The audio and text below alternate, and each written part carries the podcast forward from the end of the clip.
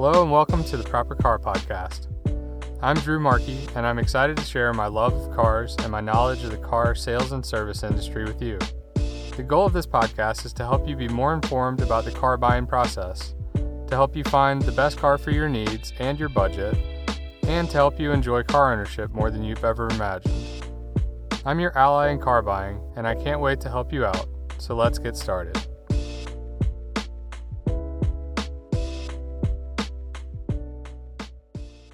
In the past, I've covered some topics around budget, and I've brought up points about what you can buy with the same budget when shopping for new versus used. You've sent in some comments on this point, specifically around how you've never really gone about car buying with that thought process, so I figured it might be a fun episode topic for today. I'm going to cover some budgets from ten thousand dollars to fifty thousand dollars in this episode with a variety of different types of cars. The goal here is to provide some examples that fit the majority of those that I see on a regular basis, and for it to help you to see some options you never would have considered. I've always found it funny how people perceive prices of cars, and I'm going to share some of those examples where we tend to be way off in how we assume Uh, the cost of this car versus that car looks. And a lot of times it's based on the badge or the type of car. Anyway, I think this is a fun topic and one that will give you some really interesting things to think about, uh, depending on what your budget is for your next car purchase. So let's get started.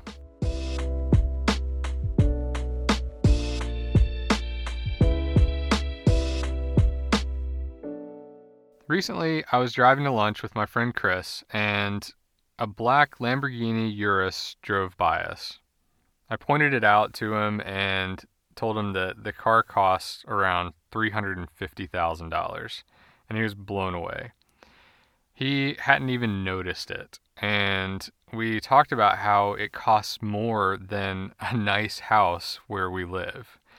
His confusion around why anyone would spend so much money on, well, any car, but especially just an S U V being used to run errands in, was pretty understandable. Uh, and we talked about how there are plenty of cars you could buy for a quarter of that budget that would actually just be better cars based on how it appeared this one was being used. Uh, but of course, they lack that Lambo badge. Even something like a Tesla Model X would be comparable in a lot of ways, even with performance, uh, with the types of quick acceleration that each of those vehicles offer. And even that would cost a third as much money. That and the other questions and comments that I've received recently around what you can get for various budgets prompted me to put this episode together. While the Lamborghini was an extreme example and really just proof of the fact that we have a perspective based on badges and the increased costs that they come with, it's actually kind of shocking how often it can work the other way around. So let's talk about a couple of different budgets and what they can buy, starting with ten grand. Obviously, you've eliminated all new cars at this price, but you might be kind of shocked at what you can and cannot buy with ten thousand dollars. If you want a decent little truck for trips to the hardware store, it's not going to happen. Not at this price.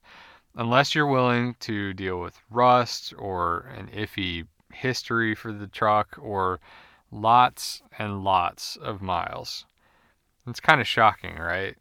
I mean, cheap little trucks have always been a thing.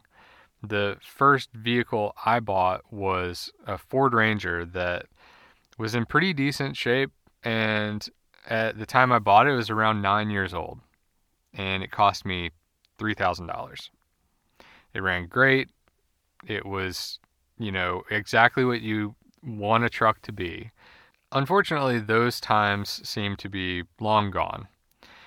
However, ten grand can still buy you a bunch of low mileage vehicles, specifically domestic cars and vans. And in the case of somebody shopping for a truck because they need some utility out of it, those could be other options to consider. I mentioned it before, but my two thousand three Mercury has less than sixty thousand dollars, and it's an under ten thousand dollars car. And that's with a V eight and tons of storage space and the ability to, you know, tow a light trailer. So it can do a lot of those truckish things, which is why I got it in a lot of ways. But, you know, even if you need more room, you could find plenty of low mileage Ford or Chevy or other maybe domestic vans from the early two thousands for four to eight thousand dollars. And it's not to say that these are always the best cars in the world. Uh, they may not be the most reliable. You know, a lot of those domestic minivans from the early two thousands are not known for being incredibly reliable cars. Um, but the utility they offer is incredible. And if it's not something that you're depending on every single day, or you don't want to look at, you know, something with two hundred fifty thousand miles, uh, and you know that your odds are still a little bit better for the low mileage one owner vehicle, um, then it's definitely something to consider, because even something like an older minivan can remove seats and have massive amount of storage space. Probably do a lot better on those trips to the hardware store than plenty of trucks do. And you know what else ten thousand dollars can get you? You can get a decent sports car.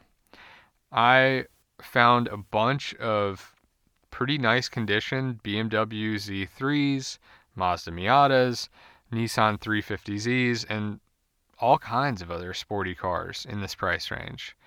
And a lot of times these are the cars that people assume cost significantly more than they do in reality. And while ten grand isn't going to buy you a lot in the newer uh, car market, you're still going to have options if you're willing to buy something that's maybe a more basic car, uh, or if you drive manual transmission and you're fine with something that's a little bit more Spartan in terms of features, you can find newer cars. In my search to see what's out there for this episode, I found a twenty sixteen Kia Soul with nineteen thousand miles for under ten grand. So there are definitely options, even if you want something that's a little newer and low miles, it's still possible. On the other hand, this same budget could buy you a one-owner twenty eleven B M W three twenty-eight i sedan with one hundred eight thousand miles, or a ninety-four Lexus S C three hundred coupe with one hundred twenty-six thousand miles. You know, those are the types of cars that, yes, there's maybe some added costs when you have to do some maintenance, but if they've been well maintained, and in the case of, you know, one owner or low owner cars, that's a lot of times the case, uh, you might be getting a pretty solid car for that kind of money. And these are vehicles that are very comparable to something on the new car market in the thirty to forty thousand dollar range as far as general amenities that they offer you. Maybe because of their age, with a few less uh, maybe safety or uh, modern features, but realistically, uh, something like a ten-year-old B M W sedan is going to be a pretty nice car to be in. Um, especially if it's been taken care of. So that just goes to show um, some of the range of what is and isn't possible for a single budget like ten grand. You know, you got two people who go buy cars with that same exact budget. One comes home with a rusty Chevy pickup truck and the other one rolls up in a pristine B M W. And would you ever think that the same money would buy either of those two cars?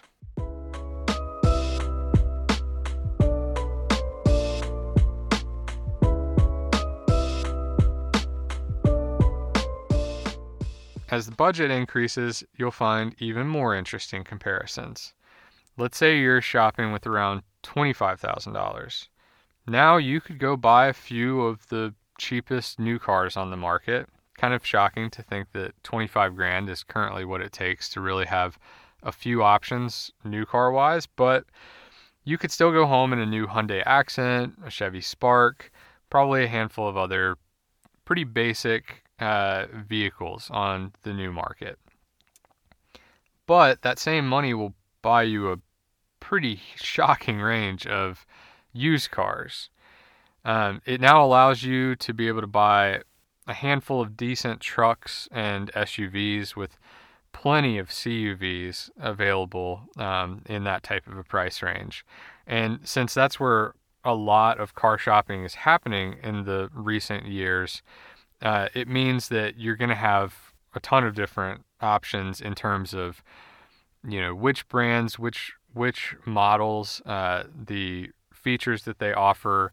And that's just going to vary depending on, you know, the perceived value of and reliability of certain brands or um, the mileage that one vehicle has versus another.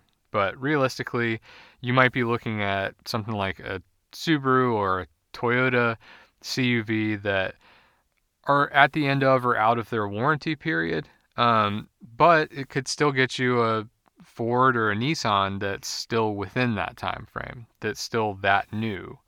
Essentially, it just gives you a lot of different options uh, in this very common segment that people are buying in. Uh, but I want to return to some of those shocking differences uh, with the twenty-five thousand dollars budget, because this is now the point where you could take home a Toyota Sequoia, the seven passenger, wonderful, reliable S U V, but the ones that you're going to have to buy for that type of price have one hundred sixty thousand miles or more. However, you could also be driving a Maserati, a two thousand two Maserati G T Coupe, with only fifty-eight thousand miles, can be purchased for twenty-five grand as well. And clearly these vehicles are for two very different needs, very different buyers, uh, and the upkeep on each of them will be quite different as well. But it just goes to show what the true range is in the types of vehicles you can buy with each budget. Uh, it can buy you an S U V that you see all over the place every day. Uh, it can buy a brand new car, but it's going to be super basic, you know, subcompact economy car. And it can also buy a rare and beautiful Italian grand touring sports car. As the budget increases, it presents even more kind of wild differences. And you look at things like a fifty thousand dollars car purchase. That's pretty much where we are with the average new car purchase price now. Uh, but you can get some pretty incredible used cars with that kind of budget. Uh, you're going to be looking at being able to buy things like the highest end, most loaded up versions of a Mercedes-Benz, a Lexus, or a Land Rover, with fifty thousand dollars, as long as you're comfortable buying them at the end of the warranty period or after it's expired. Should you do that? Maybe not, unless you're comfortable with some pretty high repair bills and the added costs of an extended warranty, uh, which will be more expensive on a car like that if you want to go that direction. But it's still an option. The difference in what you're getting in something like a five-year-old Mercedes S-Class versus a, you know, nearly new base model Mercedes is really impressive. I mean, the the size, the comfort, the quality of some of the materials, it's very different. And if that's important to you, it just goes to show that for the same money as what you could buy on the new or just maybe certified pre-owned market, you can go buy the the highest end version of that same brand that's only a handful of years old for the same budget. And while fifty grand barely buys a new minivan these days, it can still get you a really nice three to five year old luxury S U V from Cadillac or Lexus. It can also buy a lightly used Dodge Viper or a fully restored classic car. The options are nearly endless. I